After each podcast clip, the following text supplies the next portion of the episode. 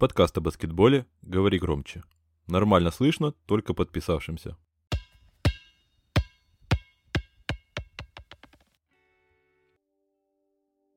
Ну что, товарищи наши дорогие, надеюсь, у всех хорошее настроение, надеюсь, у всех хорошее здоровье.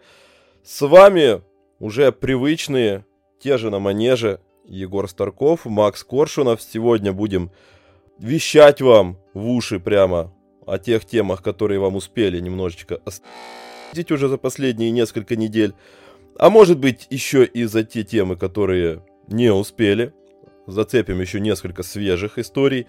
А, собственно, но сначала, сначала, Максим Батькович, я тебя категорически приветствую. Привет, да, всем привет, всех поздравляю с началом сезона. Это действительно новые эмоции, я уже соскучился по этим и полным трибунам, и по первым матчам, тем более они выдались действительно, ну, огненными, некоторые из них. Ну и спасибо тебе, что позвал в очередной раз. В очередной раз я дождался появления в этой комнате, в которой вечно сижу. Поэтому Надеюсь, сегодня ну, ты будет... ты мне платишь. Надеюсь... Давай не делать вид, как будто мне только что не пришел перевод на карту, да? Вот, так, да, я договорю. И надеюсь, сегодня будет интересная дискуссия, тем более действительно затронем как и новые темы, так и вот покопаемся в грязном белье э, самых популярных тем желтой прессы в мире НБА. Идеальное начало для того, чтобы сказать э, «поехали» и махнул рукой. В общем-то, погнали. Да, погнали.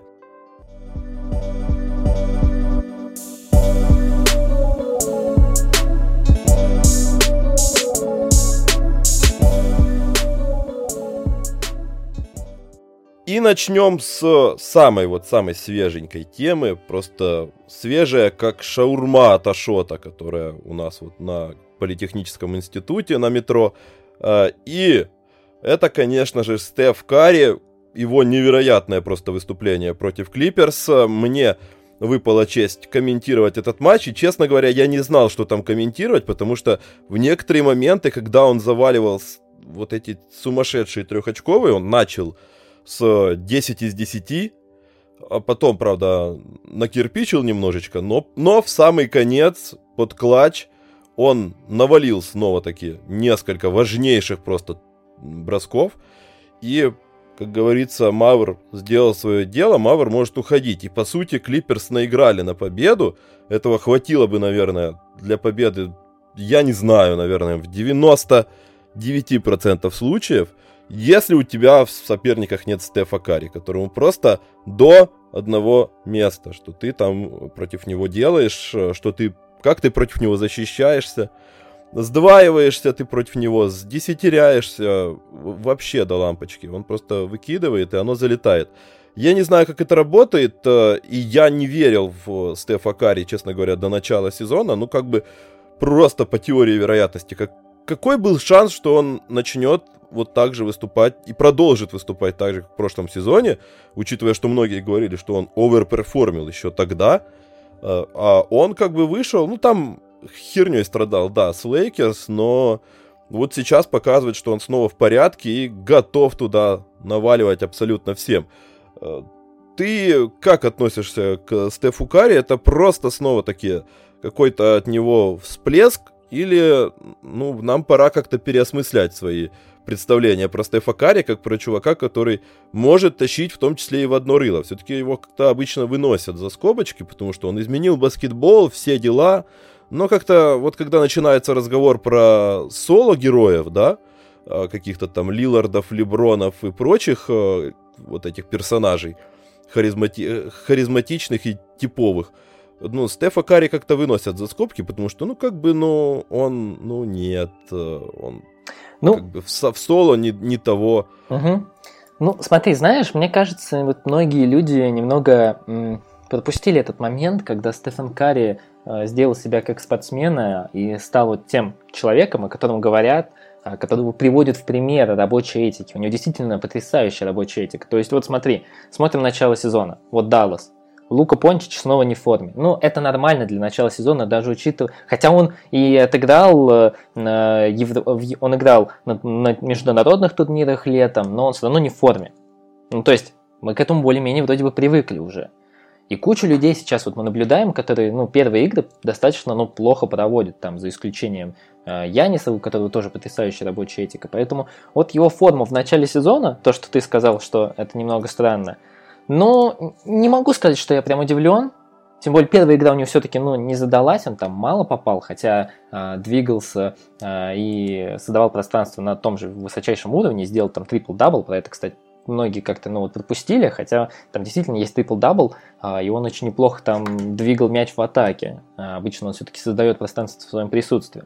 Я честно скажу, я до конца не досмотрел еще там клипы с Golden State. Я понимаю, о чем ты говоришь, вот о, о его факторе горячей руке, мне кажется, мне кажется, на весь сезон, конечно, его не хватит в таком темпе, в, при таком высочайшем проценте использования, но нам стоит уже понимать то, что Кари это тоже человек, который может вытягивать игры в одиночку, и он это показывал, и показывал уже не раз, особенно в последние годы, когда э, Кари был зачастую единственной атакующей опцией во всей команде. Поэтому к этому я отношусь нормально, но считаю то, что все-таки у него а, его usage процент немного подупадет, особенно, я надеюсь, когда вернется там Клей, когда будет играть Куминга, возможно, побольше, возможно, Муди будет побольше играть, и тогда, я думаю, чуть больше устаканится. Но сейчас, сейчас пока что действительно некому брать на себя ответственность в команде. Вот кто здесь еще такой еще опция? Эндрю Уиггинс? Джордан Пул. Ну, нет, Джордан Пул, да, я жду от него, я правда, я от него жду большого прогресса, но все-таки Джордан Пул, ты сам понимаешь, это тот человек, который если у команд летит, то Джордан Пул, в принципе, на волне может тоже неплохо набирать. Если нет, это не тот человек пока что, который делает э, разницу в классе команд. Ну, воно трохи, трохи тупе, честно кажучи. Ну, я к тому, что он классный в плане своей уверенности, но у него, ну, очень много таких моментов, когда он просто, типа, вижу цель, верю в себя ну, и туда просто Вот смотри, рогом. я с тобой полностью согласен, и я называл Джордана Пула самым глупым баскетболистом два года назад. Если сравнить его тогда и сейчас, это просто космос. Он потихоньку понимает, что нужно делать. Он потихоньку начинает быть органичным элементом. Он начинает делать скидки из-под троих. Раньше он такой, три человека, класс, нормально, брошу. А сейчас он делает неплохие скидки, неплохо раскидывает мяч. Это ну, существенный прогресс. Сейчас он выглядит, по моему мнению, опять же, поумнее Уиггинса на площадке. Именно в атаке. Ну да, наверное, готов с тобой согласиться, особенно потому, что было против Клиперс. Уиггинс, конечно, это как бы тоже особый вид искусства. Ты говоришь, когда мы говорим про то, что кто-то выглядит умнее Эндрю Уиггинса, то это как бы просто э, так себе комплимент, знаешь. Ну, будто, ну ты, ты обогнал э, ин, инвалида-колясочника, да, в, в спринте, да? Спасибо. Если это прибавило тебе уверенности, то, то ради бога. Э, ну ладно, ладно, ладно, окей. Э, Стеф Карри это еще история на долгое будущее. Мы еще на него насмотримся, я уверен, и навосхищаемся, честно говоря, он настолько приятный персонаж, что аж тошнит, честно говоря, иногда. И вот знаешь, как в Большом Куше было, такие милашки, что краска на стенах сворачивается. Вот это у меня прям... Мое отношение к Стефу Карри просто в несколько, в одном диалоге. И ладно, Ладно, хер с ним, со Стефом Карри. Вот знаешь, да, давай, знаешь, последнее, наверное, скажу про него. Тут еще, знаешь, вот есть важное уточнение. Ты очень сделал точное сравнение Карри с Лилардом. И я говорил как-то несколько раз о том, что вот мне кажется, если бы Лилард попал в правильную организацию, он смог бы развиваться по пути Карри. Но, к сожалению, он попал в Портленд. И вот у него есть вот эта роль героя-мученика. И да, он умеет вытаскивать игры, но не может стать чемпионом. Вот Карри, он может иногда вытаскивать игры, и он может быть главным элементом чемпионской команды. Это, мне кажется, очень важное уточнение вот по их сравнению. Ну, это да, как бы, и меня еще при этом бросается в глаза, знаешь, вот эта ирония судьбы, что действительно весь баскетбол Стефа Карри это антоним, к слову, мучения. Вот как раз у Демиана Лиларда вся карьера это какие-то бучие мучения. А у Стефа Карри как-то вся карьера это такой вот просто ореол легкости, знаешь, вот с этими всеми э, шиями, с капой. Вот с, это такое чувство, что ему просто... удовольствие. Да, да, да. Типа вот просто такое чувство, что он продает релакс баскетбольный в чистом виде. И это вот тоже такой нарратив в этой паре. Но это действительно на очень большое будущее. Мы еще будем спорить насчет на, на эту тему. А, как и предлагаю поспорить на тему 76 лучших баскетболистов в истории. Да, окей, окей, окей, это все рейтинги, которые составляют э, аутисты по, по, похлеще нас с тобой. Э, но, тем не менее, ну, должна же быть хоть какая-то адекватность. Э, хотя, конечно, сколько людей, столько и мнений. Но я, например, не понимаю, хрен ли там делает э, Энтони Дэвис, например. Потому что, ну, объективно, что сделал Энтони Дэвис? Стал чемпионом в команде с Леброном? Вау! То есть, ничего себе! Это же такая сложная штука. Что он делал до этого? Он рыгал в Новом Орлеане? Ну, окей. За вот, э, за вот это он по получил признание 76 лучших игроков в истории. Или за счет того, что он э, лучший баскетболист в истории, по мнению, не знаю, Шакила Анила. Ну, по мне... Как? Да, по мнению Шакила Нила. Ну, интересно, я не, не знаю, думаю, что это, так. кроме Шакила Нила, у Шакила Нила есть э, претенденты на первое место в истории э, баскетбола. Ну, не, я понял, да, к чему ты ведешь. Список очень субъективный. Эм, я согласен и про Энтони Дэвиса, ну, наверное, дальше стоит сказать и про Лиларда, и про Энтони, и про Уэстбрук, вот, наверное, там основные персонажи. Но мне еще вот интересно, почему не затрагиваются люди, которые, ну, играли э, во время когда там половину э, чуваков делали во время тайм-аута себе инъекцию там наркотиков э, в перерыве, либо которые играли в лохматые там 60-е года, когда в принципе говорить про уровень баскетбола э, достаточно странно. Но, наверное, они все-таки включены по принципу того, что вот у них была там красивая статистика, они доминировали свое время. Но, опять же, куча людей есть более достойных, и даже если их сравнивать с теми, кого я сказал, а, про кого я сказал в самом начале, тот же Кармел Энтони или Антони, Энтони Дэвис. Кармел Энтони, вот какая у тебя главная ассоциация с Кармело по ходу карьеры? Лузер. Блин, а у меня, не, у меня, у знаешь, меня, во всяком случае. У меня главная ассоциация его жена, по-моему. Вот честно. Ну, как он э, ну... из-за жены переезжал э, не из Денвера и инициировал свой обмен там в Никс. Не, ну в целом да, кстати, ну можно, можно даже и так сказать. Э, хотя, ну, для меня как бы это все-таки э, главный нарратив карьеры Кармела Энтони, это то, что он так и не стал чемпионом. Ну и не знаю, может быть Леброн еще исправит эту историю, но это уже немножко другая история, тема. В другом статусе, как бы, ну, реально Ховард мог бы претендовать на... И должен был быть в этом списке, вот тот же Ховард, как бы. Да. Если у нас есть э, Ален Айверсон, который точно так же герой-одиночка, который главное достижение которого это, по сути, 2001 год, э, когда он дотащил до финала свою Филадельфию. И все. И как бы, а, а дальше он достаточно быстро как бы погиб благополучно в пучине э, всяких пороков человеческих. А, ну, как бы Дуайт Ховард тогда, почему его здесь нет, учитывая то, что он был там мистером замком MVP э, и как бы затаскивал свою команду в финал точно так же. Ну, и угу. это как бы какое-то большое неуважение, тем более, что как бы Ховард еще и перстень зацепил. Слушай, а помнишь, вот э, это Рома Сприкут очень хорошо говорил, то, что вот если бы Дуайт Ховард закончил карьеру там до перехода, ну, наверное, в Рокетс, либо Лейкерс, ну, в первый, в первый переход Лейкерс, то он бы, наверное, гарантированно был бы там вот в топ даже 50 игроков. Но вот, к сожалению, его последующее наследие, когда он стал вот такой, таким перекати поле из команды в команду, когда он был абсолютно ролевым игроком, и испортил его наследие. То есть я абсолютно не оправдываю ту историю, что Ховард не вошел э, в список 76 лучших игроков э, в истории НБА, но, наверное, это было из-за этого.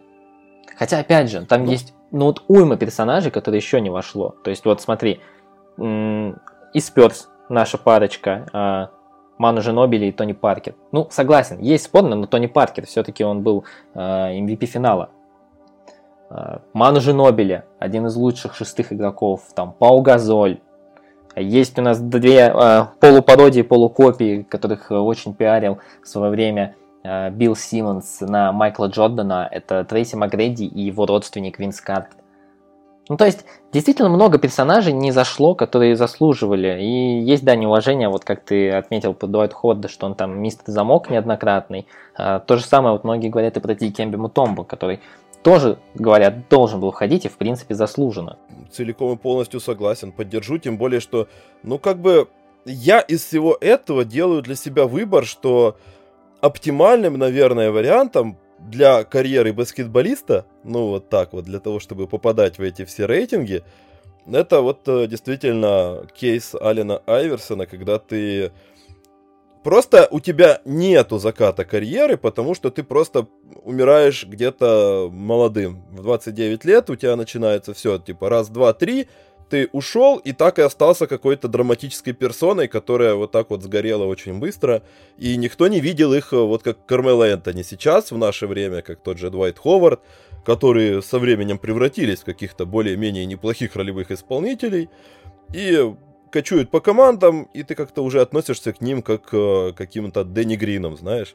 И, и примерно так, э, знаешь, пол карьеры у тебя, ты Кармел Энтони, пол карьеры Дэнни Грин. И в среднем люди выводят э, какую-то не очень лицеприятную картину. И, естественно, для 76 да, э, лучших баскетболистов в истории это не очень красиво. Лучше там 8-7 э, сезонов провести, по, по 30 очков набирать и, и дальше не, не будут там грубо выражаться, что, что сделать с наркотиками, но ну, ну или про пробухать, или запить, или еще что-нибудь сделать.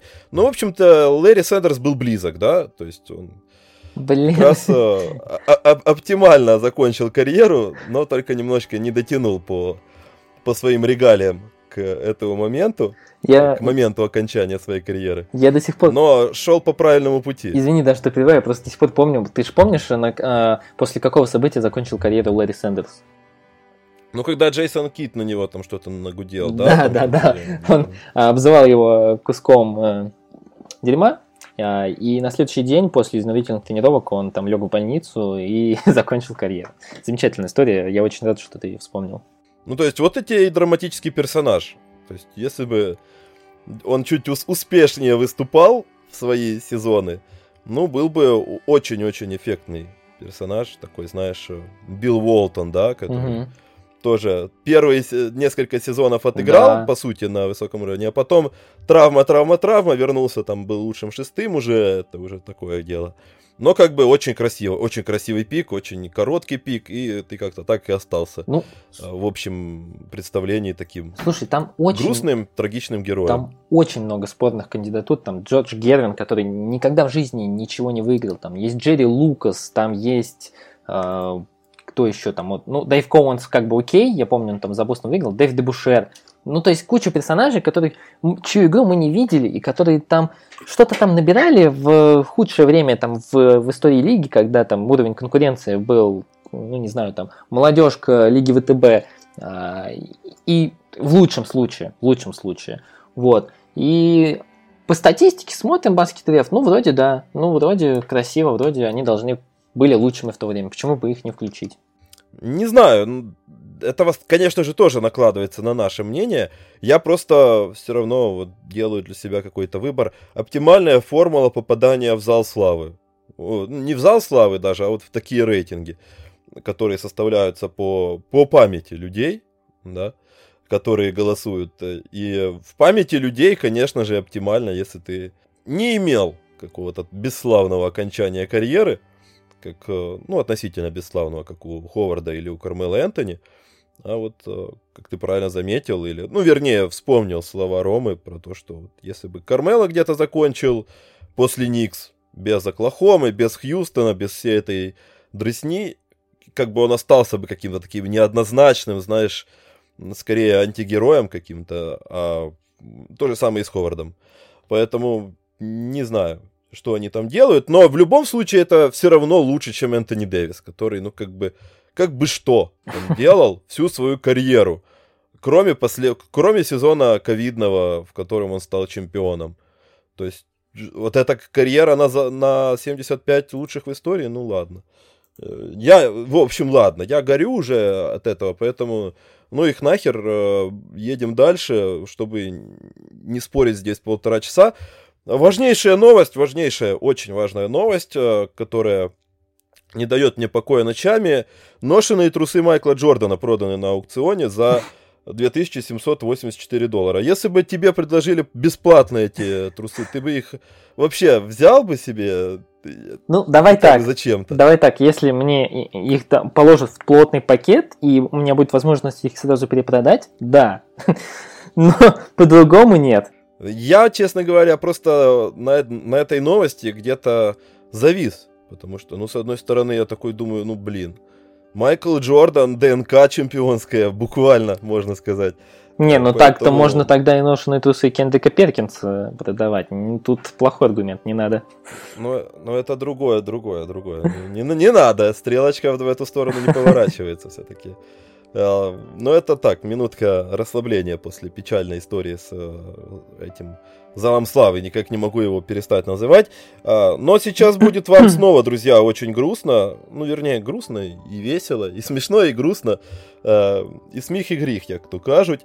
Игры Celtics э, были выпилены благополучно из всех возможных источников в Китае, потому что Celtics имеют в своем составе Энеса Кантера, который решил, что, в принципе, с этим, как его, с турецким диктатором он закончил, э, и пора переходить на других диктаторов, сколько еще осталось в мире диктаторов, и сколько их еще не получило внимания. Вот Энеса Кантера досталось Сэй Цзиньпиню, которого он там назвал кровавым каким-то бароном. А, какая отсылочка. И все. А в Китае таких историй не любят. А в Китае любят покладистых партнеров, вроде Леброна Джеймса. А, И все, и до свидания. Celtics. а, Мне вот интересно только, это касается сугубо игры Энеса Кантера а, за клуб, то есть если они Энеса Кантера обменяют, это ладно, да? То есть разблокируется, наверное, Бостон в источников массовой информации. Если они не будут его выпускать, это все еще будет бан? Э, Или, или как? Вот Слушай, как это работает? мне кажется точно, да, потому что у него же там еще и кроссовки были, э, где он там написал фразу, не помню сейчас какую, но у него там был... Свободный Тибет. Ну да, свободный Free Тибет. Тибет. Вот, поэтому я думаю, точно он будет заблокирован, и э, мне интересно посмотреть на команду, которая его обменяет. Ну, скорее всего, сейчас тут попадает сразу Филадельфия. Ку- Куда же обменивать Инесса Кантера, если не э, к Дэрилу Мори?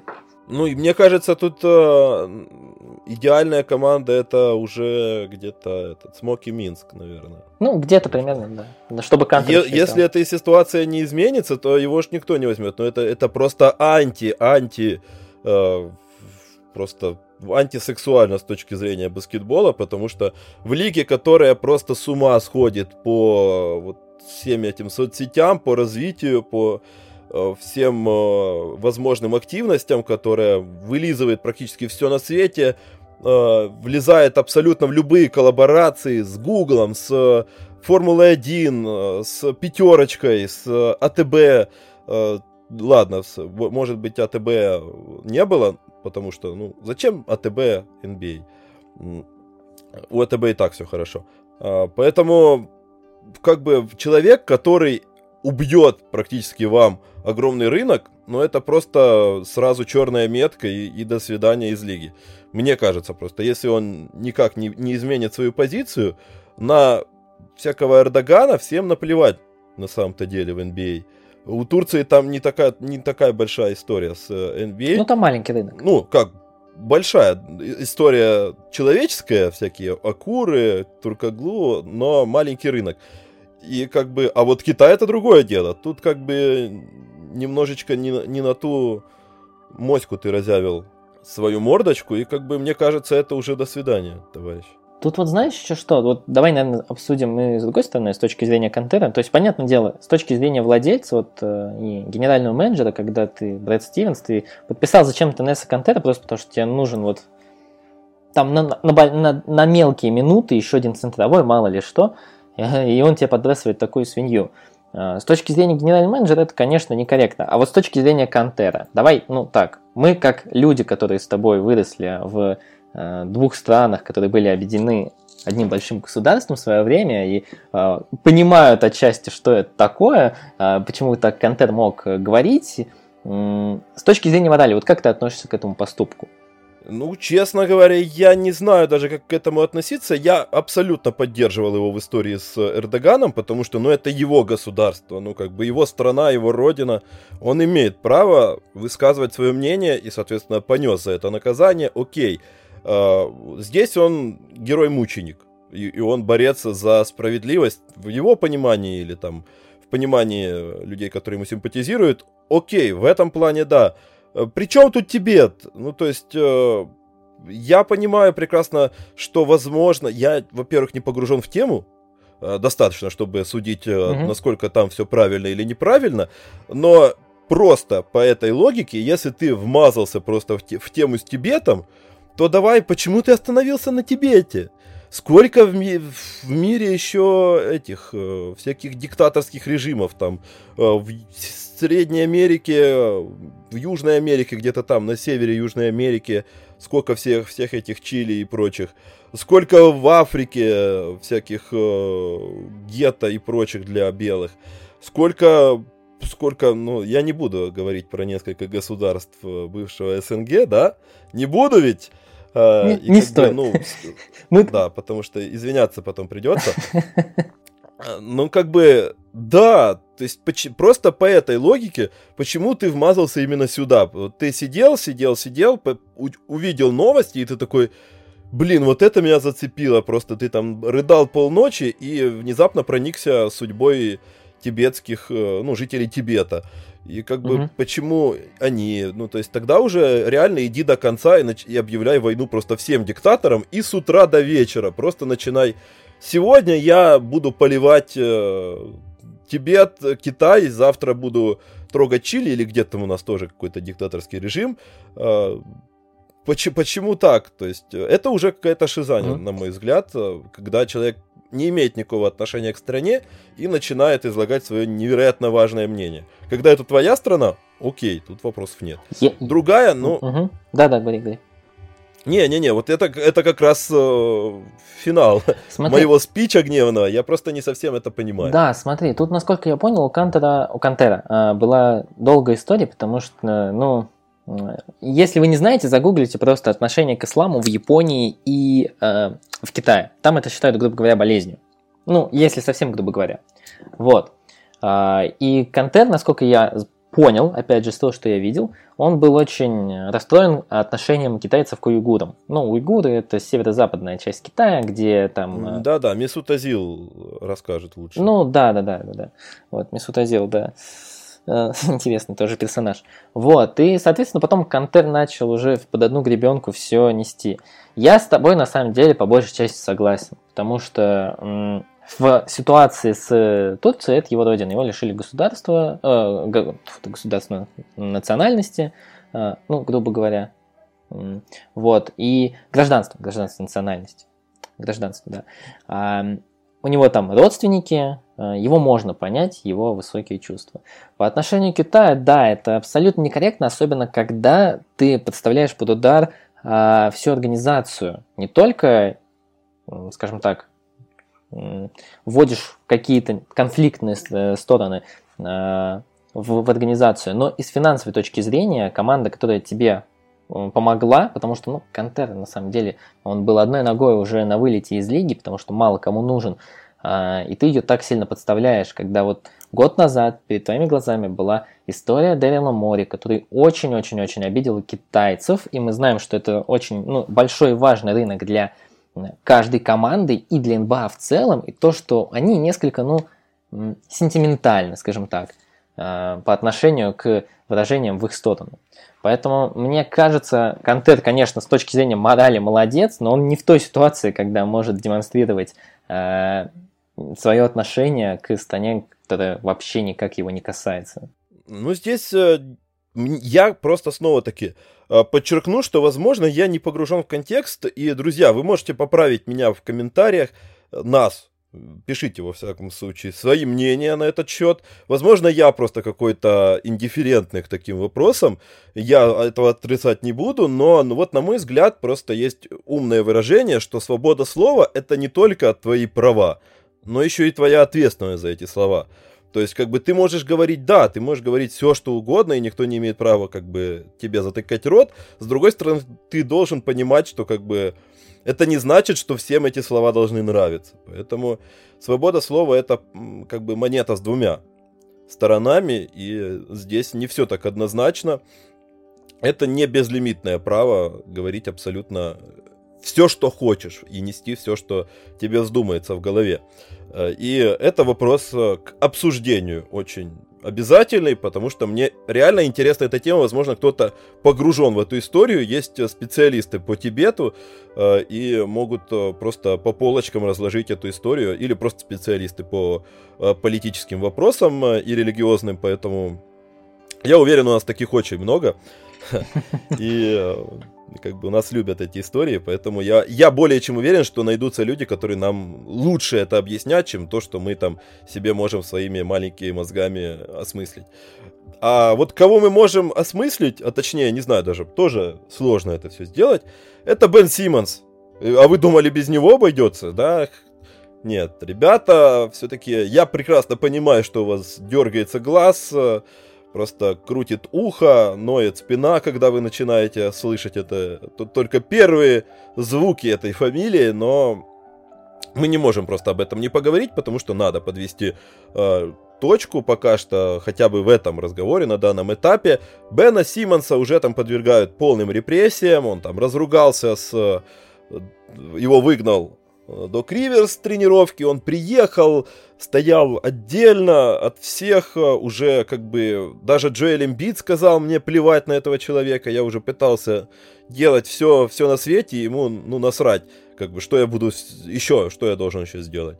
Я хрен его знает, я умываю руки. Уже, но при этом Дэрил Мори уже прямым текстом говорит, что эта ситуация может затянуться на все 4 года его контракта, и я просто себе сейчас не понимаю. Давай опустим мораль, и потому что я вот записывал подкаст отдельный на эту тему, угу. выдал огромный монолог, э, с тех пор даже немножечко уже начал сомневаться в своих словах, э, потому что, ну, все-таки э, действительно уже какой-то трэш творится, но просто вот реально после таких историй это очень интересный прецедент, да, потому что вот реально все уже практически тебя послали на три буквы.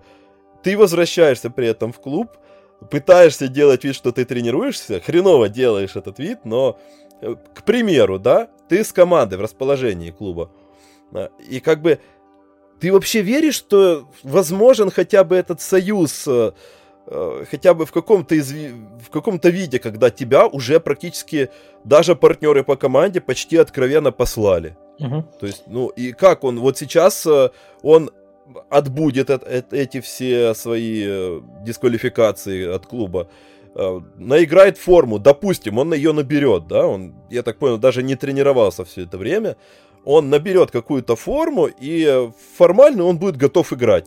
Э, у Филадельфии нет разыгрывающих. Тай, Тайрол Макси играет, который... Или кто он там, прошу прощения. Может, я неправильно не, засомневался, не, не, что в имени. Там играет Макси на позиции разыгрывающего, надо будет выпускать Бена. Но как это, как это должно выглядеть, когда ты играешь с людьми, с которыми разругался просто в хлам? Ну, смотри, на самом деле ты немного недооценишь Тайдал Макси, у него неплохой прогресс будет в этом сезоне, я думаю. Но если... Не, он неплохой, но как бы, ну, ну не, понятно, понятно. в контексте величин. А, смотри, тут просто Верю ли я, давай так, э, в то, что их союз возможен? Да нет, конечно нет, но я уже писал несколько раз тоже на эту историю по поводу того, что мне кажется, мне не нравится то, что Дэрил Мори затупил. Это было ужасное решение просить неадекватную цену за Бена Симмонса. Никто его так не оценивает, это было известно давно. Но вот сейчас Дэрил Мори делает максимально правильную вещь, как мне кажется. Объясню, почему я так думаю. Ниже цена Бена Симмонса уже не станет. Ну, это все, это, это исторический минимум, ниже просто некуда. То есть сейчас его обменивать там либо, через, э, либо перед дедлайном, да неважно. В принципе, Филадельфия плюс-минус, она должна там выходить в плей-офф даже и без игры Бена Симмонса полностью, хотя ему придется на определенном этапе, там, он пропустит игры 5-7, но потом ему придется играть, потому что э, как мы уже поняли, он жадный до денег, потому что он все-таки вернулся в расположение команды. А, и его будут либо штрафовать, либо он вернется окончательно. Его уже штрафовали на неплохую сумму, там полтора миллиона, по-моему. Вот. А, поэтому в любом... Но он там вообще, по-моему, не получал еще ни копейки да, да. из этой зарплаты. Хотя должен ну, был. кроме того, что он там аванс получил, да. как бы, а вот а, зарплату, вторую часть, которая должна выплачиваться постепенно, а вот как раз новость была, что он вообще ничего не получил, ни за то, что должен, плюс еще там штрафов э, вагон, и как бы вообще пока Да. что за еду играет. Да, поэтому ему придется играть. Ему в любом случае придется играть. И так как мы понимаем, что ниже его цена не станет, скорее всего, скорее всего, Бен Симмонс там, ну, плюс-минус есть маленький шанс, что его цена подрастет. Особенно к дедлайну, когда м, будет больше понимания, кому он может пригодиться. Есть такие команды, которым он может пригодиться там при защите на периметре. Есть, правда, ну, такие варианты. А, Как и станут доступны некоторые игроки там для обмена. Опять же, это не значит то, что вот прямо сейчас, э, если Бена Симмонса предложить э, Портленду на Макколума, он э, Нил Олши не согласится. Скорее всего, согласится. Почему бы нет? Потому что объективно у Лиларда сейчас а, постоянные проблемы с одними и теми же дырами в составе.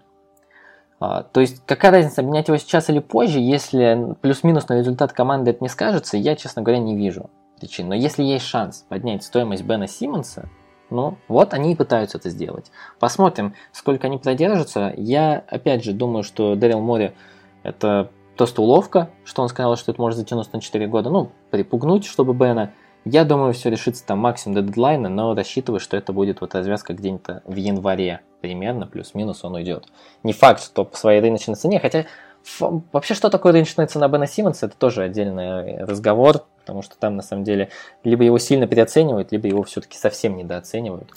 Мне кажется... Ну, зависит от, от того, кого ты спрашиваешь. Ну да, да, да, да. Ну вот смотри, Бадди Хилл и Харрисон Барнс, это адекватная цена за него?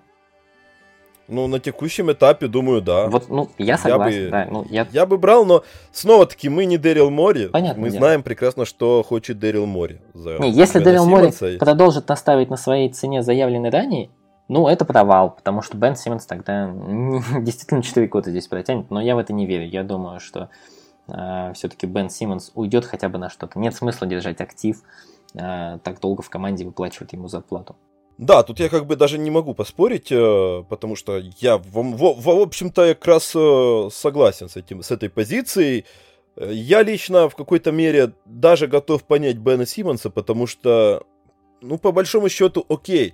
А вот сегодня я поднимал тему про то, что могут баскетболисты сделать, а что не могут, что есть аспекты, которые не поддаются неубиваемой логике «ты же профессионал». И вот Янис не может научиться нормально бросать там. Э, Внезапно Джимми Батлер не может научиться бросать. Когда-то умел, теперь не может научиться бросать из-за дуги. То есть Демар де Розан всю карьеру не может научиться бросать из-за дуги. Там э, Дреймонд Грин внезапно снова не может научиться бросать из-за дуги. А, То есть есть элементы, там, Руди Гобер, там, ну, продолжать можно бесконечно. Есть элементы в игре, которые, может, люди и тренируют, но не получается. Не потому, что они там не профессионалы. И в данном случае вот у Бена Симмонса была вот такая ситуация. Он имел прецедент в этом плей-офф, когда в очередной раз, в том числе и система его подставила тоже. И он прекрасно понимает, что снова-таки, что я буду делать через год? Что-то в команде поменялось? Что-то изменилось с акцентом под меня? Как у Дреймонда Грина появились партнеры у меня, Стеф Карри появился в задней линии? Вроде бы нет. Кто-то подстроил под меня эту систему? И нет, и никто не должен, но тем не менее, э, ему-то от этого не легче. И человек понимает просто, что ну, с вероятностью 99% э, я снова налажаю в плей-офф, как бы я ни старался, просто потому что подчеркиваются все мои минусы. И как бы снова, снова я окажусь крайним. Поэтому как бы зачем затягивать этот мертвый, э, мертвую петлю, да, вокруг своей шеи?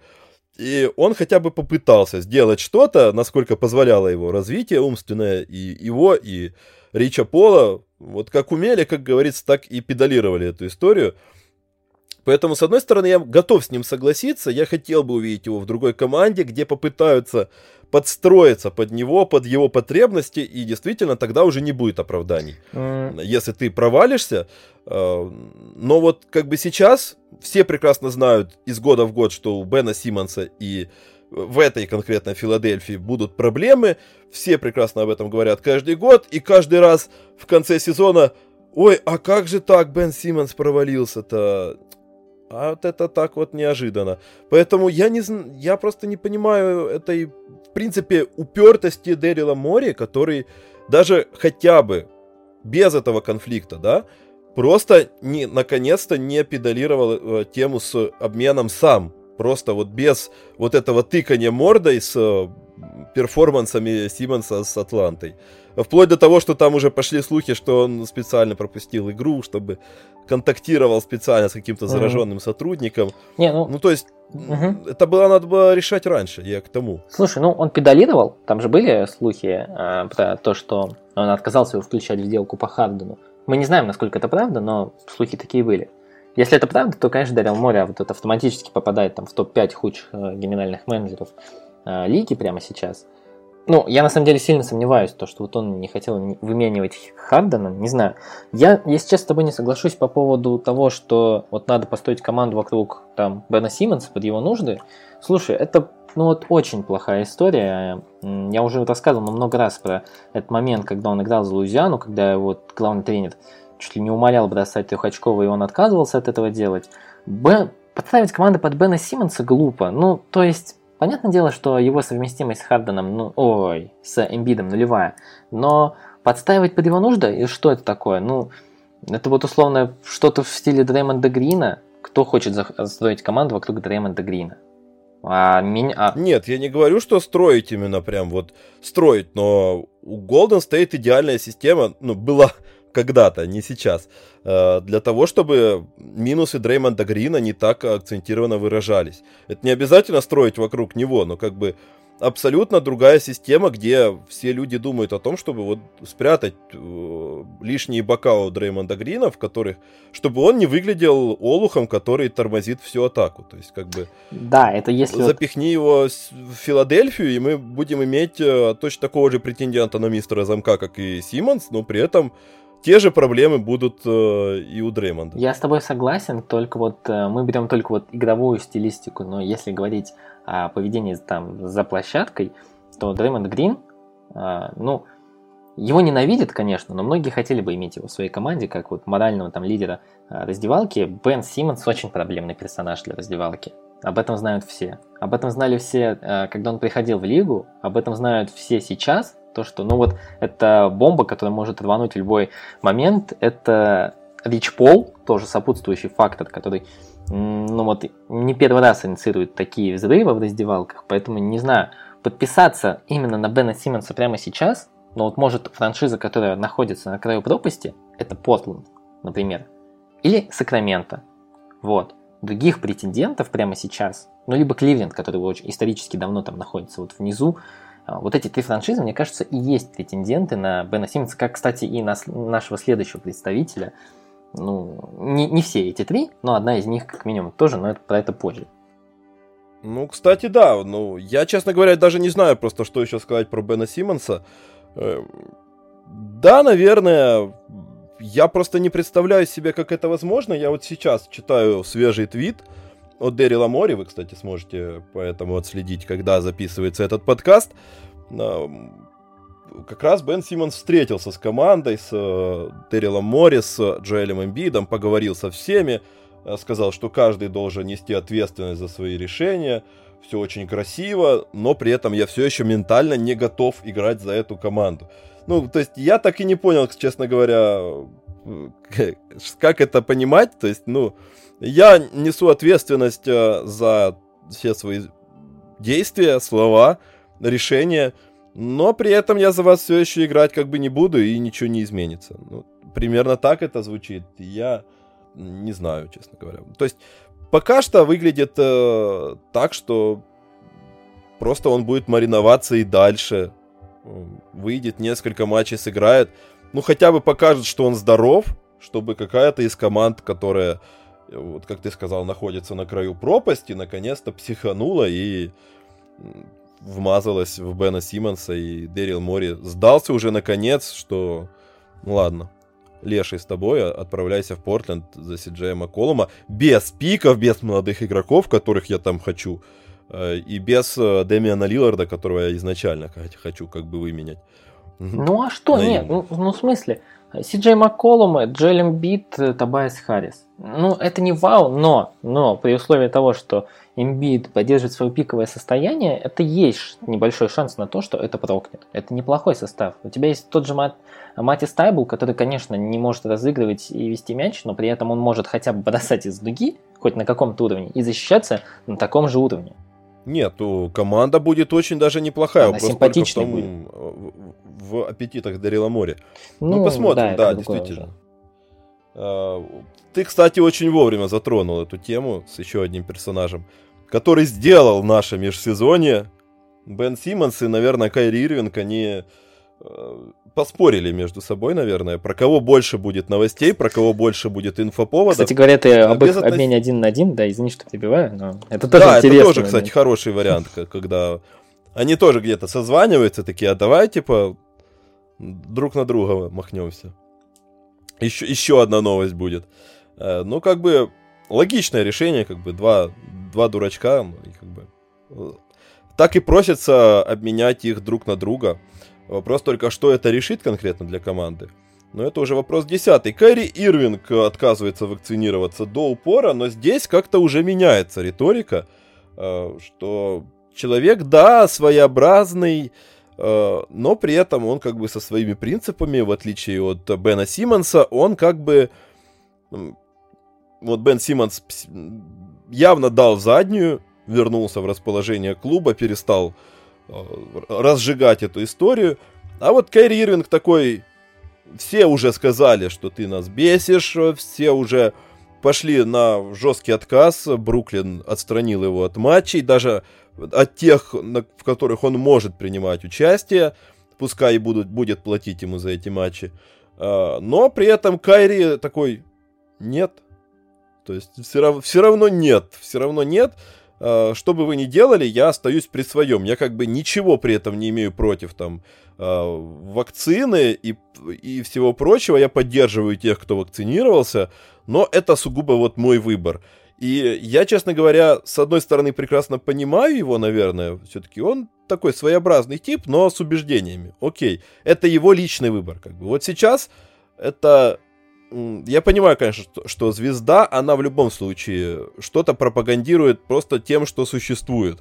Если он съел бутерброд э, на камеру где-то у себя в сторис, это как бы уже реклама этого бутерброда. Но при этом все-таки в данном случае он ничего не рассказывает, он не учит кого-то, он не рассказывает там о каких-то деталях, он просто подчеркивает, что это моя позиция такая. А, ради бога, кто хочет вакцинироваться, вакцинируйтесь. Я не говорю, что это плохо или там хорошо. А, и здесь вроде как меняется риторика в его отношении. Люди начинают говорить, что вот все чаще, что он, ну, вроде как мужик, со своими убеждениями, там, ну, дурачок улетит из лиги, но закончит карьеру или еще что-нибудь. Но зато... Зато вот будет, слушай, идеальный драматический герой для нашей рубрики с 75 э, этими э, лучшими игроками в истории. Но у него как минимум кейс не хуже, чем у Энтони Дэвиса. Он тоже чемпион под Леброном. У, у него точно такая же после этого невыразительная карьера в плане достижений, как и у Энтони Дэвиса. Травмат тоже. И как бы точно такой же травмат, э, и при этом он сейчас очень эффектно может уйти из лиги, прям, прям на пике своих э, невероятных возможностей. И, и тут вот Смоки Минск как ярким. раз, да. Да, и как бы Там, кстати, да, подожди, подожди. Бы, наверное. А, сегодня же в Беларуси отменили а, двух недель, он две недели продержался масочный режим в Беларуси, его сегодня отменили, поэтому, мне кажется, это идеальная страна для продолжения карьеры Кайри Ирвинга, где не нужно вакцинироваться. Хм. Интересно. Ну вот, вот, кстати, да. Все. Границы открыты, как говорится, вперед. Это ж тебе не Китай, как бы. И, и, и у тебя нету запрета, да, как у Энеса Кантера в половину стран. Поэтому, Слушай, вот, ну, пожалуйста, будешь э, в Беларуси. Да-да, говори, говори.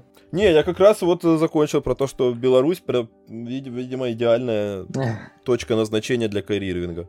Вот и смотри. он ведь, не, честно, я вот, кстати, говорю это, и мне даже не кажется, что это какой-то бред. В отношении Кайри Ирвинга я просто более чем уверен, что он вот это человек, который может сейчас закончить карьеру и пойти э, жить как индеец какой-нибудь в палатке. А может поехать э, в Беларусь и отыграть там следующие 10 лет просто в свое удовольствие. То есть, ну, это такой человек, который вот ты не предугадаешь. И я уже даже не удивляюсь каким-то сумасшедшим э, мыслям, которые приходят в голову, когда речь идет о Ирвинге. Ну, слушай, вот ты слышишь один нарратив по отношению к, к Ирвингу, я вот слышу немного тоже другой, Возможно, у нас просто несколько информационная э, инфошум вокруг нас э, различается. Поэтому я слышу другой. Вот, например, тот же Атлетик очень много писал про то, как э, Джеймс Харден воспринимает Карри Ирвинга. Ну, понятно, вот прикинь вот просто ситуацию. Джеймс Харден, тебя вечно называют шокером, ты так и не выиграл титул, ты стареешь, тебе хочется титула, и у тебя вот осталось там два сезона. И то пока там Дюрант, если не Не, ну блин, это ж это ж игроки своей команды. Я ж не говорю вот. про, про баскетболистов и имеющих отношение к Бруклину. Тут как бы понятно. Это все э, выносим за скобки. Я имею в виду отношение народа, общественности как бы. У а, ну это... От, слушай, того, ну... что там... Мне кажется просто... Понятно, карьере... как бы, что Дюрант и Харден не особо в восторге. Хотя меня позабавила новость и формулировка про то, что Бруклин подстраховался на случай Кайри Ирвинга, подписав Ка... Джеймса Хардена. Это выглядит как будто, не знаю, я подстраховался на случай того, что у меня не будет э, сегодня, не знаю, возможности купить хлеб, и купил хлебзавод. Типа, не знаю. Вот как-то это выглядит очень странно. Или там, не знаю, я подстраховался на случай, если у меня сломается моя Лада Калина и купил себе Мазератти. Типа, ну, как бы...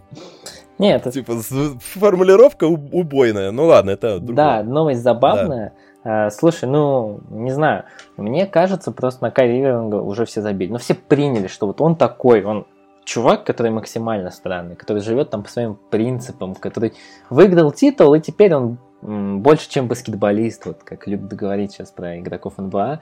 А, и вот он несет свою, э, свою повестку э, в массы и считает себя э, потрясающим трендсеттером, который, ну, действительно там является не кумиром, как сказать, ну, лидером мнений среди многих людей, которые вот поддерживают повестку антиваксеров. Не знаю, честно. Вот мне больше интересно, что станет дальше с карьерингом, потому что вроде бы это актив, но вот куда его толкнуть, кому он... С Беном Симмонсом понятно. Там вот э, те же Тимбервулс, все теплилась надежда, то, что э, он там придет и наведет э, порядок в защите. Ну или с теми же Сакраменто. Ну понятно, отчасти. А вот кто захочет трейдануть э, Карри Иринга, мне очень интересно. Ну вот кто... Вот тебе дадут баскетболиста, который э, больной на голову, больной на ноги, ну, периодически постоянно там выбывает по разным роду травм, и который не сможет играть в некоторых играх. Вот я просто не понимаю, ну вот кто может на это пойти? У меня в голове вертелась только одна мысль. Если вот Кливленд упадет вот прям совсем, и они поймут, что ну все, типа дальше некуда, и махнут на него Секстон один в один.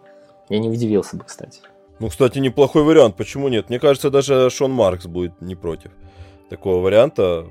Учитывая вот нынешнюю ситуацию, то, наверное, даже Колин Секстон весьма неплохой неплохая компенсация за, для, за такого Ирвинга. Тем более, что вот у меня почему-то такое ощущение, что Шон Маркс будет гораздо более сговорчив, чем Дэрил Мори. И Я вот думаю, если да. ему предложить э, Сиджея Макколума, он Ой, скажет... да он там... Он ради там бога, пацаны, еще ребята, я еще вам скидку... Да, еще скидку в NVIDIA закину. И, и вообще без проблем. Еще и Стива Поэтому... Нэша забираете главным тренером. Да, еще и Стива Нэша забирайте главным тренером. Ну, только обратно Чонси Билламса не надо. Мы лучше сами своими силами. Но, как бы, да, я все-таки думаю, что здесь тоже все идет, как и в случае с Беном Симмонсом, к какому-то обмену в команду, которая готова рискнуть, которая, которой пригодится Кайри Ирвинг даже на 50% матча. Слушай, да? вот на самом деле для, вот, для меня был бы, знаешь, какой самый гениальный обмен, который сделал бы вот мою жизнь краше и счастливей, это если бы Элла Хорфорда, Энесса Кантера и Джоша Ричардсона обменяли бы на Кайри Ирвинга. Я был бы счастлив увидеть от того, а, как изменится а, окружение НБА и как долго они будут мусолить эту тему. Идеальный обмен, мне кажется. Особенно идеальный обмен, мне кажется, учитывая Джозефа Цая. персону владельца. Да. да, да, да, я так хотел сказать. Учитывая персону владельца Бруклина, и он, я так понимаю, спит и видит уже Энесса Кантера в своей команде.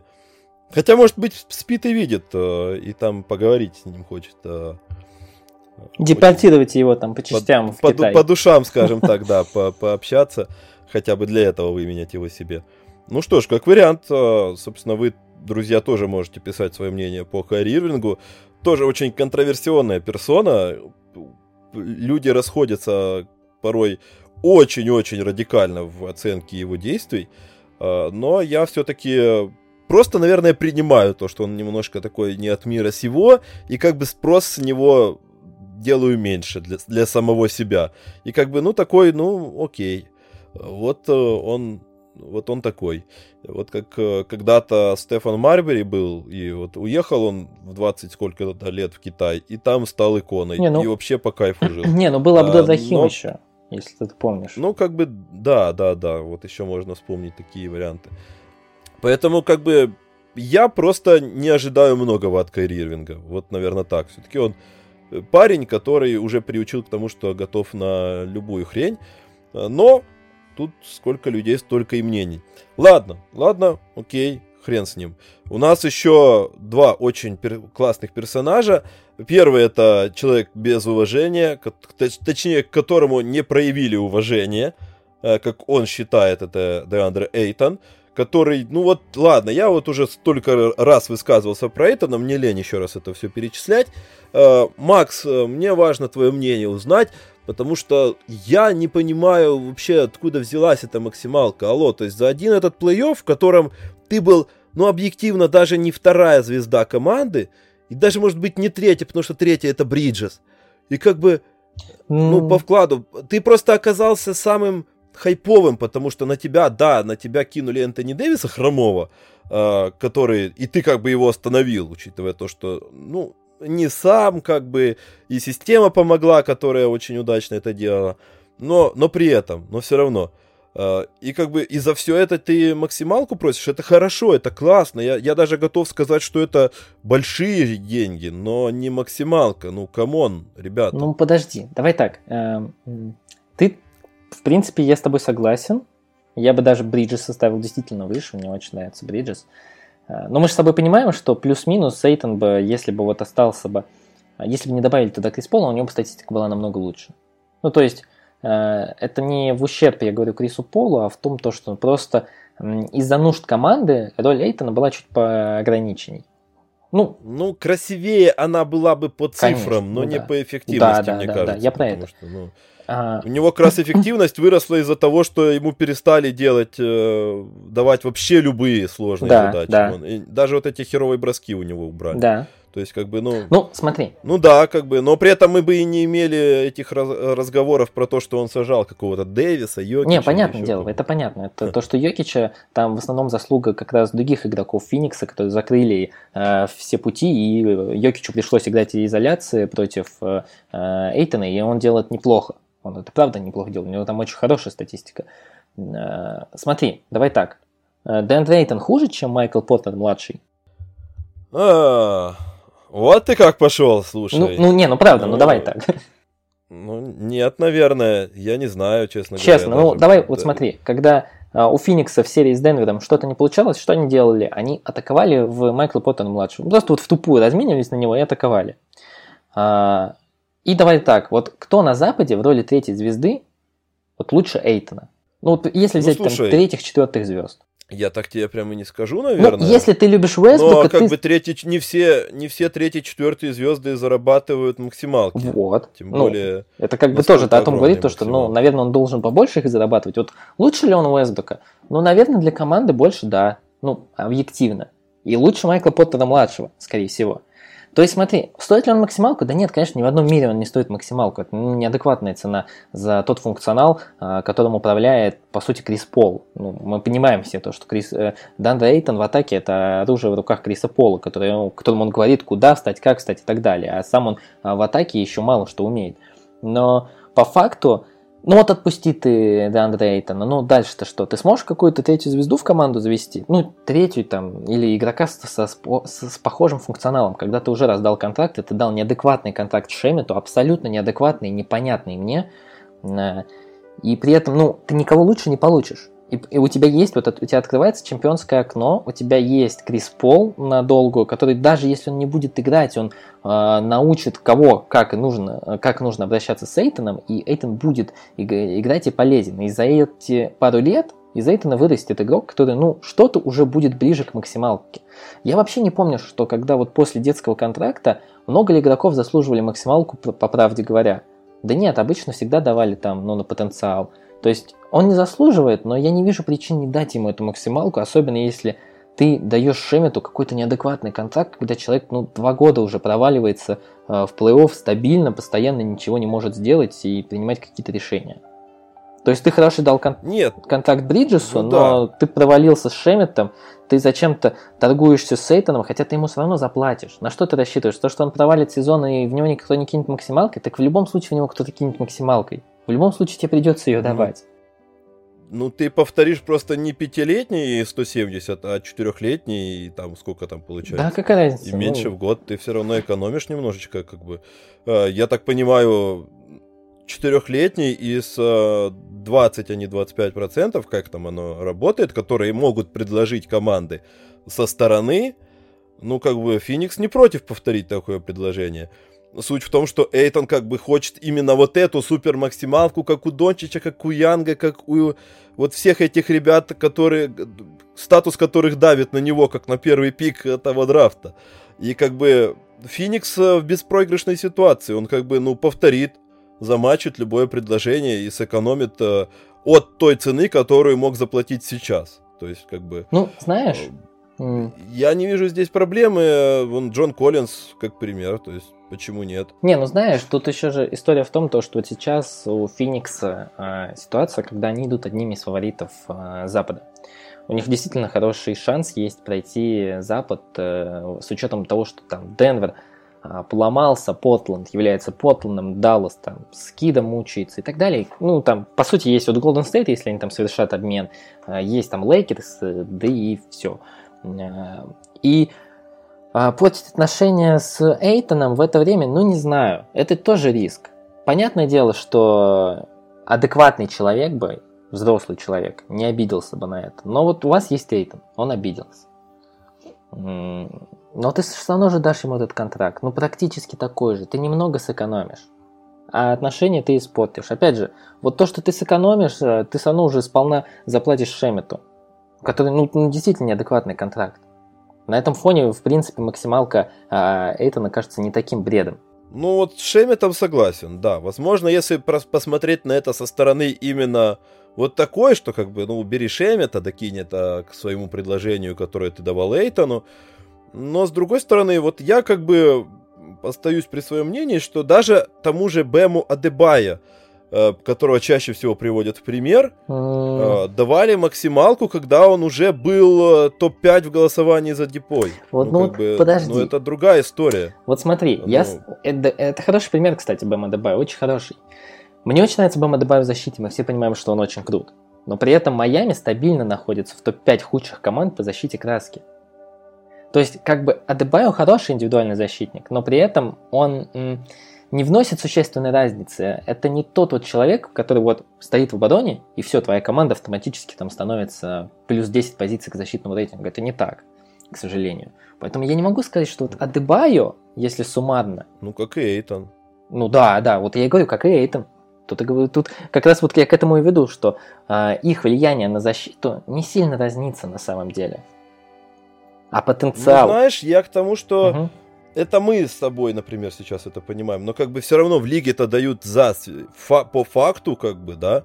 То есть э, все равно Бема Дебайо два года подряд является одним из лучших игроков э, защитного плана по, скажем так, мнению лиги, да, то есть э, людей, которые голосуют, людей, которые составляют эти защитные пятерки, и э, вот наше мнение остается нашим мнением, да, то есть, но по факту Деандре Эйтон никогда даже в своей команде не будет первым претендентом на попадание в защитные пятерки. То есть, Но... учитывая наличие Бриджеса, скорее Бриджес будет э, не, ну... э, защитником года. Это знаешь, это такая типа... история о том, то, что Мати Стайбл никогда не будет первым претендентом на попадание в защитную пятерку в своей команде. Ну, потому что просто у него есть либо Бен Симмонс, либо Джоэл Эмбит, который, ну, банально больше втягивает. Но это не делает его плохим защитником. Эм, а, ну, Опять же, вот смотри. Я к тому, что он и, и хорошим не будет. Ну, как бы он стал просто не дырой вот в этом сезоне какие, какой был первые два года. И он как бы приходил в лигу человеком, у которого огромные проблемы в защите. Да. И он как бы просто стал не проблемой. Э, то, что отбиться как бы от Йокича в лобовую может и Марвин Бегли. У него, кстати, неплохо получалось в прошлом сезоне. То есть, как бы просто подставить тушу, ну, как бы, ну, окей. Но в том-то и дело, что в мозговом плане там большая пропасть, и я не уверен, что просто в каком-то из аспектов сейчас вот Деандре Эйтон человек, у которого будет хотя бы элитный статус хотя бы в какой-то ипостаси. Я так понимаю, что в Фениксе тоже этого не понимают пока что. Что Эйтон может делать элитно, чтобы ему давать максималку. Ну вот Бема Дебайо, вот мы спорим, да, но как бы по факту он э, один из лучших защитных центров лиги, ну вот по заслугам, да, то есть на сегодняшний ну, да, момент. Да. Это стабильный член э, защитных пятерок э, в голосовании за там э, защитника года и так дальше. То есть э, Эйтон вряд ли там будет, ну и сейчас нет, и вряд ли там будет. Он э, элитный атакующий игрок, тоже вот как раз вопросы по прошлому сезону, когда пришлось уменьшать просто ну до простого, до функционала Клинта Капелла его, его просто вот э, действия в атаке. То есть я так Нет, понимаю, что Феникс просто не торопится именно из, исходя из того, что они, окей, ну они подождут этот год, они, может быть, даже заплатят ему меньше, но они хотя бы будут понимать, за что они платят. Сейчас они, я так понимаю, в руководстве нет вообще понимания того, что за что ему платить и в какую сторону, вот что это у нас есть. Типа, вот это будущий Эмбит, будущий Дебайо, будущий Гобер или кто это вообще? Типа, вот в каком он направлении двигается? Слушай, я отчасти с тобой согласен. Вот отчасти. Но смотри, вот ты сказал то, что максималку нужно давать по факту. Да нет, ну, к сожалению, не так происходит. Нужно, но рынок сломан. И если рынок диктует одну цену, ты не можешь давать просто ну, ниже рынка, потому что вот продиктованная цена. Вот Майкл Поттер, отличный пример. Вот, во-первых, он легкий форвард, ну или там тяжелый форвард, неважно а они всегда стоят дешевле, потому что Эйтон все-таки центровой и с, с отличной антропометрией, и они стоят дороже всегда. У какой элитный навык у Майкла Поттера-младшего? Бросать через руки сложные броски – это не элитный навык, это просто ну, ответственность, которую ты на себя берешь, ты, он не делает это на элитном уровне. Он просто стоит, у него одни, почти одни спотап броски, у него почти нет бросков сведения, он тоже ничего не умеет, и в защите он вообще ну, полнейшая дырень, которая не понимает, как, что и как двигаться. Вот он одну игру показал, где он более-менее разыгрывает, но опять же это вспышка, пока тоже непонятно. Плюс проблемы со спиной, которые ну вроде бы решены, но при этом как бы мы оставляем этот вопрос, то что у него есть потенциал стать хроником. И мы поэтому говорим то, что у Майкла Поттера-младшего нормальный контракт нормальный, потому что мы делаем эту ставку то, что, на то, что он станет лучше в будущем. И вот пример с Руди Габером. Ну, я обещал там про Руди Габера не говорить, но пару фраз просто. Вот, ну, вот этот человек заслуживает максималку, он самый там дорогой центр лиги. Ну, ну снова таки, если мы говорим про то, о чем ты говоришь, про рыночек и про э, то, что как бы у него три защитника года, ну, как бы, наверное, да если говорить вот, абстрагируясь от того, что мы там знаем про плей-офф и так дальше, но как бы плей-офф это все-таки все равно очень специфичная тема, потому что э, так или иначе Фениксу тоже очень повезло, и Майами год назад очень повезло. Согласен, да. И как бы это такая тема, которая вот ты просто ждешь своего момента, поэтому все-таки деньги эти дают большей степенью за регулярку. И за регулярку, ну да, Губер стоит, э, наверное, своих денег. Ну, спорно, но ну вот в гораздо большей степени по заслугам и по импакту э, нежели, ну вот. Ну, смотри, давай тогда так. Какой элитный навык у Габера? Вот ты скажешь защита, я скажу то, что элитный навык Габера это оказаться в системе э, с, э, Снайдера. Ну, ну, условно. Плюс-минус в лиге это понимают. Я вот честно скажу, ну, наверное, наверное, в Габера бы кинули максималкой, если бы не делать им предложение. Наверное, кинули бы, правда. Какой-нибудь там Ник скинул бы. Но при этом ситуация, что на Габере можно было сэкономить, ну, тоже вот для меня, мне кажется, плюс-минус очевидно. Потому что потребность него на рынке ну, достаточно низкая. И у Эйтона, у него нету сейчас элитных навыков ни в защите, ни в атаке. Полностью с собой согласен, но потенциально это могут быть элитные навыки. Элитные навыки, там, я не знаю, завершение а, в краске. Пусть ты и скажешь, что это, ну, клин капелла условно. Да почему бы нет?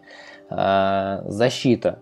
Да, он может стать неплохим защитным центровым, который плюс-минус иногда даже может выйти на дугу. Плюс-минус. У него нет никаких проблем со здоровьем, у него нет, ну, ментальная проблема, ладно, тут, в принципе, отчасти скрылась, то, что вот он, он э, не чувствует уважения к себе. И, ну, про потенциал тоска, ладно, не буду говорить, он там слишком далек от того, чтобы его реализовать. Вот. Ну, это деньги не по факту, это деньги на будущее. Их все равно придется заплатить. Ну, скорее всего, да, я с тобой согласен, хотя все-таки я до сих пор э, вот, ты описываешь эти потенциальные навыки, я понимаю, что он его потолок, вот, вот ты описал, по сути, вот может выйти на периметр, э, прекрасный защитник, хор, хороший может защитник быть, э, прекрасный завершитель, но это Клинт Капелла, который зарабатывает 20 миллионов в год. Не, ну Капелла вот не может Прекрасная выйти. цена. Я, это, я, я, посмотрел полтора раза Даллас Атланта, но он не очень хорошо. Не, ну как бы долгое время Хьюстон жил за счет того, Ну что да, Капелла да, согласен, может защищаться согласен. на периметре. Э, Как бы и уже, когда они уже совсем ушли, там вот этот э, супер, супер-пупер э, ball, и то они как бы его скинули не потому, что он не может защищаться на дуге, а потому что он не бросает, и Вестбруку нужен был бросающий центровой.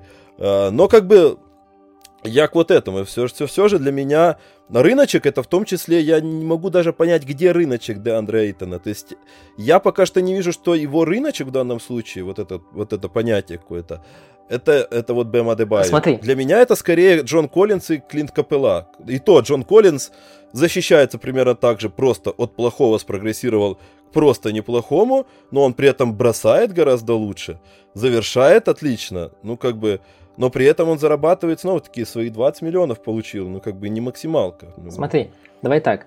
А, Если каким-то чудом, ну вот Парзингис, я не знаю, там, закончит карьеру, его спишут его контракт, а, и появится место на максималку у Кьюбана. Кьюбан кинет в максималку Эйтона? Да, конечно, кинет. Он вообще-то, он заплатит там полторы максималки Эйтону, чтобы он был в его команде. Просто потому, что он идеально подходит э, к Дончичу, Дончичу идеально подходит э, этот же Эйтон, и живут они долго и счастливо. Ну, то есть, рынок Эйтона в любом случае найдет эту максималку. Ну, это вот, вот первый пример, который пришел в голову. А таких команд, ну, действительно, может быть много. Ну ладно, согласен. Все-таки, возможно, да, возможно, все-таки фактор да, вопрос. шального менеджера, который все-таки закинет э, Вейта на максималку. Но я все-таки до сих пор не вижу вот в этом конфликта, потому что, ну, Феникс э, может все равно замачить э, с экономией денег э, и времени э, по длительности контракта. И как бы то, что он обиделся, ну, как мы видим, как бы Бен Симмонс тоже обижался, но вернулся, у него, а у Бена Симмонса еще большая обида была. Нет, тут с тобой полностью И, согласен. и ничего, да. как бы э, де- дене- денежки как бы капнули, и он такой, ну, вроде я и хочу играть. Вроде, извините, ребята, я вот погорячился, давайте нести ответственность. А, ну, раз- обиделся и разобидится. Вон Джон Коллинз тоже обижался и разобиделся в итоге. Поэтому, ну, мне кажется, что вот именно фактор э, какой-то проблемы с э, раздевалкой, с атмосферой, я его не слишком э, вижу в этой ситуации. Просто вот, ну, они могут... э, Феникс в данном случае просто отказался от вот этого своего какого-то э, формального права, которое дает вот этот э, максималка, свои, своя вот эта максималка, которая должна удерживать этих звезд в своей команде. Ну, он просто го- готов замачить максималку со стороны. Ну, имеет право, как мне кажется. И я не вижу здесь рычагов давления Уэйтона, кроме как взять, вот как мне там писали, вот он будет играть на полуоборотах, весь сезон будет беречься, и он как бы э, договорится с кем-то на стороне за максималку. Ну, как бы, если он будет играть на полуоборотах, все равно он может оказаться в той же ситуации Джона Коллинза, которому никто как бы и не, не планировал давать максималку. И как бы... А если он еще и захочет просто уйти, так и ему надо будет брать Qualify. Не, не, Готов ли Qualify, он два думаю- года играть на... Не, не, Qualify, думаю, Ну, он есть- точно не возьмет. Эта ситуация Netherlands Ноэль, все ее помнят. Ну да, то есть, ну как бы в данном случае он в любом, в любом раскладе, кроме квалифая, на 5 лет в Фениксе. Э, ну, этот год и плюс 4, которые замачат, э, замачат Санс любое предложение. Ну, как ну, бы, это согласен. да. смирись, друг мой. То как бы, обижайся, не обижайся, 5 лет будешь губки дуть. Ну, как бы, окей, вперед. Удачи, ну, ладно. Э, Действительно, с э, Деандре Эйтоном получился очень, кстати, оживленная дискуссия. Э, И это очень круто. Снова-таки можете высказывать свои, э, свое мнение по этому вопросу. А мы переходим к последнему нашему не менее интересному персонажу. Персонажу, чья симпатичная мордашка красуется у нас на обложке этого видео, аудио э, ролика. Зайон Вильямсон, конечно же, наш милый, любимый пухляш, который умудрился сначала ну, судя по всему, судя по инфоповоду, инфопространству вокруг него, летом что-то там побить горшки с Новым Орлеаном через свое окружение, про то, что я не хочу как бы здесь играть. А, потом он получил травму, внезапно откуда-то взялась она с э, вот этой ногой, со стопой. А, и потом э, сказали, что он готов прийти к э, старту сезона. Пропустил он предсезонку. Окей. Э, оказалось потом, что он еще и не готов э, пройти предсе- к стартовому матчу еще две, минимум две недели. Э, Плюс оказалось, что он еще и поправился на 9 килограмм, судя снова-таки по сообщениям инсайдам. И, ну я не знаю, может быть я ищу черную кошку в темной комнате. Но мне это просто вот дико напоминает Порзингиса, вот последний сезон его в Никс, когда точно так же он приехал из сборной, у него внезапно появилась, он нормально играл в сборной, внезапно появилась какая-то травма, и он сначала через две недели должен был вернуться, потом через месяц он сказали не вернется. Э, Сразу же вспоминается еще один персонаж, у которого очень колоритный дядя, э, и который тоже заста- подорвал просто новостную ленту баскетбольных СМИ сообщениями про то, что игрок X не, сыгра... не сыграет и сегодня. А, поэтому, не знаю, мне кажется, что тут даже не в травме дело, а просто Зайон педалирует, как-то давит на клуб. А, Может быть, я ошибаюсь, но вот почему-то у меня такие странные э, подозрения. Но в любом случае, он на 9 килограмм потолстел. Ну, у этого человека есть мозг? Или это просто какой-то до сих пор большой ребенок?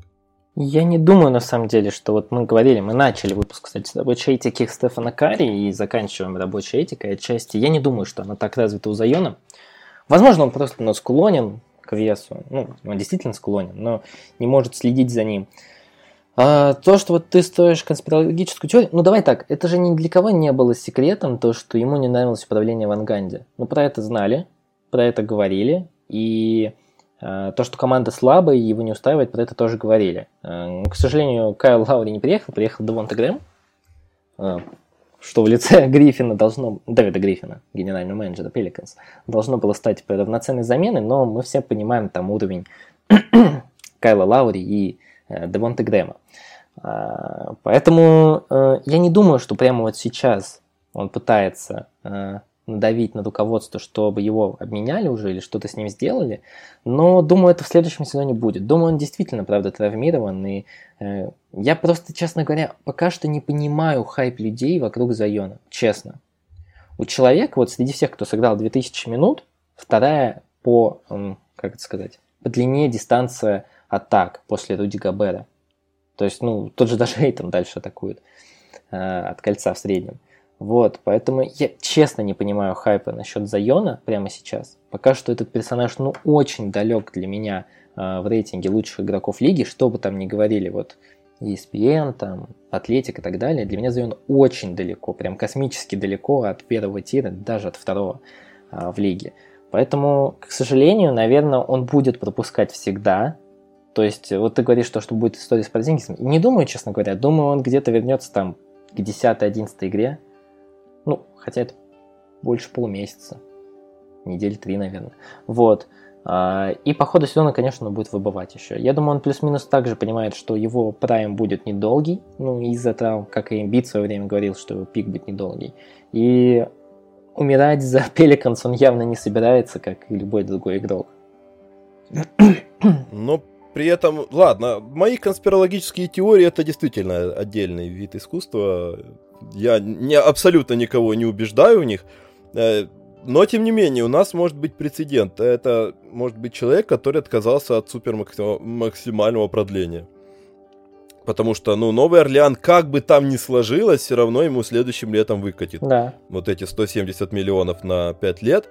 Ну, или сколько там будет с поправкой там на... побольше будет, если с Китаем все, все... Если с Китаем все хорошо, будет побольше. Если нет, то поменьше. Ну, да, Netsconter старается все, все сделать. Э, но вот реально у нас э, будет прецедент э, очень вероятен, как мне кажется, вот сейчас поправь меня, если нет, что это будет отказ от супермаксимального продления. Все идет, скорее всего, к тому, что команда сильнее не стала.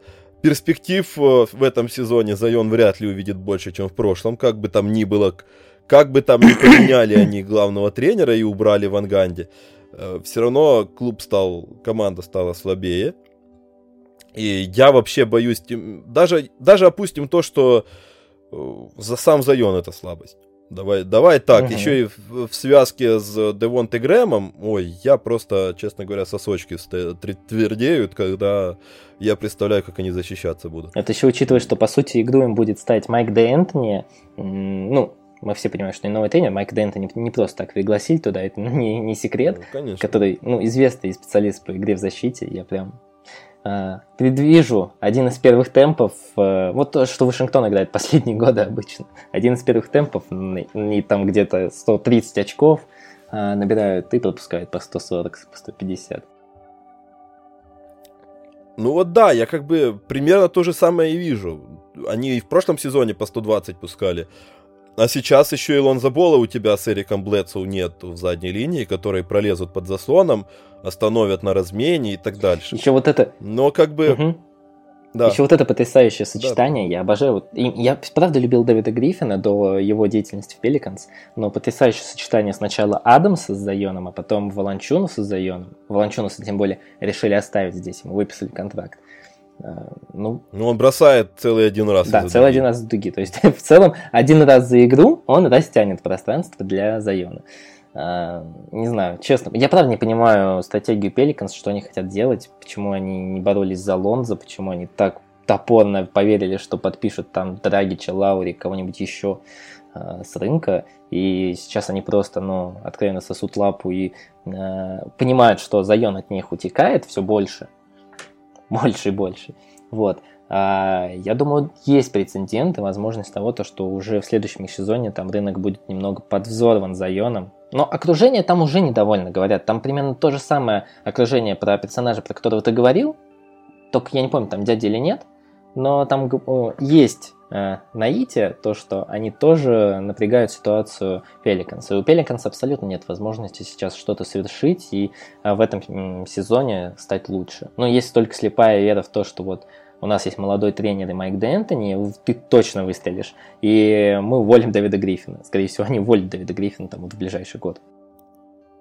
Слушай, давай так еще вот, чтобы закрыть эту тему и, соответственно, наш замечательный подкаст, я задам тебе такой вопрос. Э, если все пойдет вот так, как все идет, да, э, и Гейл Бенсон э, говорит, что я не планирую продавать клуб, потому что это была любовь моего мужа, uh-huh. и не при мне это случится. Но если Зайон Вильямсон откажется от э, максимального продления и все-таки спедалирует свой обмен из этого места, ну то есть представьте себе масштаб проеба клуба, За последние организации, франшизы, который, с которого сбегает вторая суперзвезда. Ну, как кто относится к Зайону, но ладно. суперзвезда за три года, ну, за три, за четыре года, окей, даже за пять лет, да неважно, за историю франшизы. Э, все равно это настолько убойный репутационный удар, против которого, ну, я реально не вижу иного варианта, кроме как просто менять название, уезжать куда-то в Сиэтл, да хоть в Минск, не знаю, в тот же, про который у нас какой-то нарративом идет э, через этот подкаст, э, да и все, и просто забыть об этой франшизе. Это место просто гнилое, Луизиана. Но оно реально гнилое, где никто просто... Букву, ну да, и, букву, и буквально, и переносно. То есть просто это будет последний гвоздь в крышку гроба этой, этого рынка и этой команды, этой франшизы, где и люди ничего не могут сделать. То есть в таком месте только люди могли вытаскивать как-то нормальную, нормально франшизу, потому что просто так сюда никто ехать не будет и оставаться здесь не будет. А тут еще и люди идиоты оказались. То есть, ну как бы, я просто, вот как ты считаешь, я просто уверен, что если Зайон Уильямсон спедалирует свой обмен и таки уедет, Новому Орлеану останется просто сказать все. Слушай, мы, мы меняем, прикинемся тушкой и уезжаем куда-то дальше. Слушай, ну я с тобой согласен, ты вот писал много про Шарлот, как они пытаются менять медиапространство вокруг э, команды, очень активно. Ой, извини, кстати, э, вот я обратил внимание, Шарлот смотрел э, вот, первый матч в сезоне, у них даже заставка, вот, ну, стартовая заставка, да, перед матчем, угу. у них просто все заклеено, все просто адресует, э, вот у нас тут Инстаграм Ламело Болла, смотрите, как он забивает. Вот тут у нас, смотрите, live, ну, они э, визуализируют это как э, прямая трансляция где-то в Инстаграме mm-hmm. или в ТикТоке. То есть они даже, у них все постоянно в начале матча по экрану летят вот эти лайки, летят вот эти какие-то эмодзи. То есть они прям вот так запарились этой темой, чтобы вот везде ну, пропихнуть, да, да, типа, вот наша медиа, ну, кстати, вот я просто вспомнил, извини. Да, да, да. А, они работают над собой. Соответственно, кто у нас еще плохие франшизы, которые, ну, откровенно мертвые? Детройт, но Детройт себя на 4 года плюс-минус обезопасил с Кейдом Каннингем. Они там будут что-то пытаться делать. А, вроде бы. Мемфис.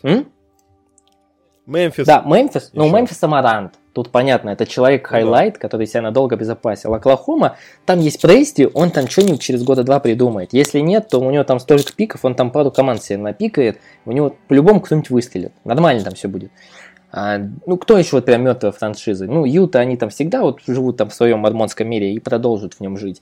А, да и Индиана постоянно, вот она не падает там ниже десятых мест никогда. Все нормально. И первый кандидат, который действительно претендует на переезд, это Пеликанс, от которых все ждут, ждут. Им даже подарили э, одного из самого хайпового фра- э, франчайз-плеера, игрока, э, за последние годы. И что? И ничего. Снова они умудряются э, а год за годом делать хуже. Вот реально их состав стал хуже, чем год назад. Казалось бы, куда больше, но они придумали. Они зачем-то дали своего разыгрывающего и подписали э, точно такого же центрового, который не умеет растягивать площадку, который у них уже был.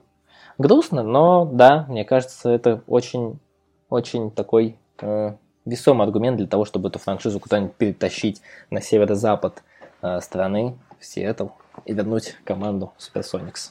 Вот такой вот у нас э, очень позитивный итог. Э, все-таки мы увидим новую франшизу, наверное, очень скоро. Будем держать кулачки, наверное, за Зайона Вильямсона, чтобы он все-таки довел свое черное дело, афроамериканское, прошу прощения, дело э, до конца. И мы все-таки увидели новую какую-то интересную франшизу в NBA, возможно, в Сиэтле, возможно, э, в Нью-Мехико или еще где-нибудь. Или Лас-Вегасе. Адам, Адам Сильвер хотел а, в Лас-Вегасе, да, куда там еще хотели пихнуть его. А, и, собственно, все, наверное. Что еще тут можно сказать? Мы и так сказали больше, чем надо было. И можете, конечно же, поддержать. Естественно, что значит можете?